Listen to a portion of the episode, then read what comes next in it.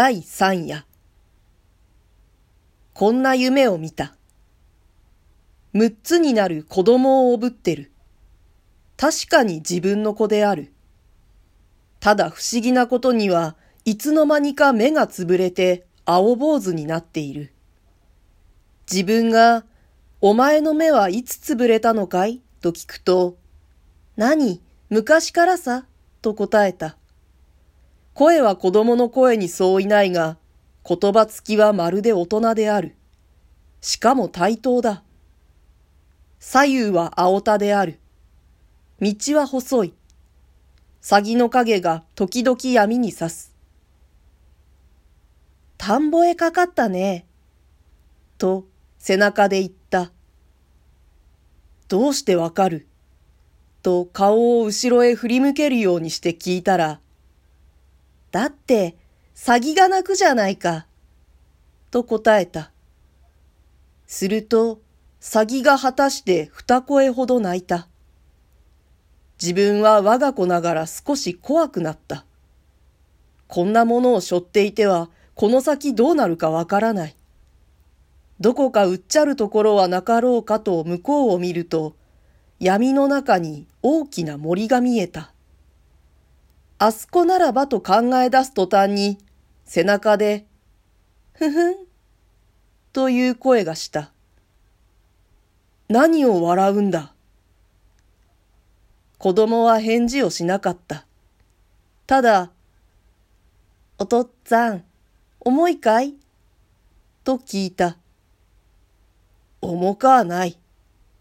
と答えると、今に重くなるよ。と言った。自分は黙って森を目印に歩いていった。他の中の道が不規則にうねってなかなか思うように出られない。しばらくすると二股になった。自分は股の根に立ってちょっと休んだ。石が立ってるはずだがな。と小僧が言った。なるほど八寸角の石が腰ほどの高さに立っている。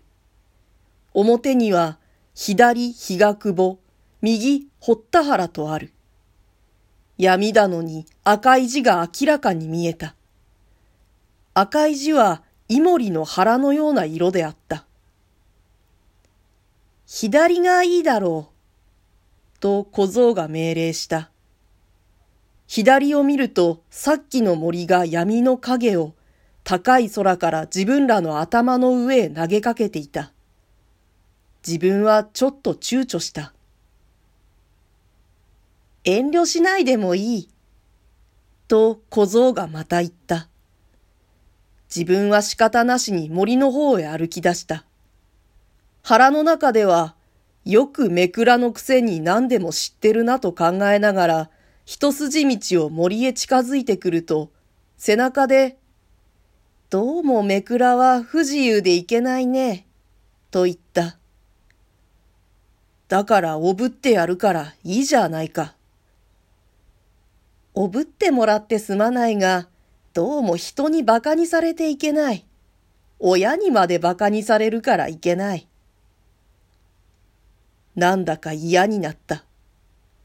早く森へ行って捨ててしまおうと思って急いだ。もう少し行くとわかる。ちょうどこんな晩だったな。と背中で独り言のように言っている。何が？と際どい声を出して聞いた。何がって知ってるじゃないか。と子供はあざけるように答えた。するとなんだか知ってるような気がしだした。けれどもはっきりとはわからない。ただこんな晩であったように思える。そうしてもう少し行けばわかるように思える。わかっては大変だから、わからないうちに早く捨ててしまって安心しなくってはならないように思える。自分はますます足を早めた。雨はさっきから降っている。道はだんだん暗くなる。ほとんど夢中である。ただ背中に小さい小僧がくっついていて、その小僧が自分の過去、現在、未来をことごとく照らして、寸分の事実も漏らさない鏡のように光っている。しかもそれが自分の子である。そうしてめくらである。自分はたまらなくなった。ここだ、ここだ。ちょうどその杉の根のところだ。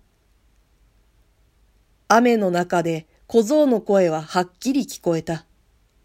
自分は覚えず止まった。いつしか森の中へ入っていた。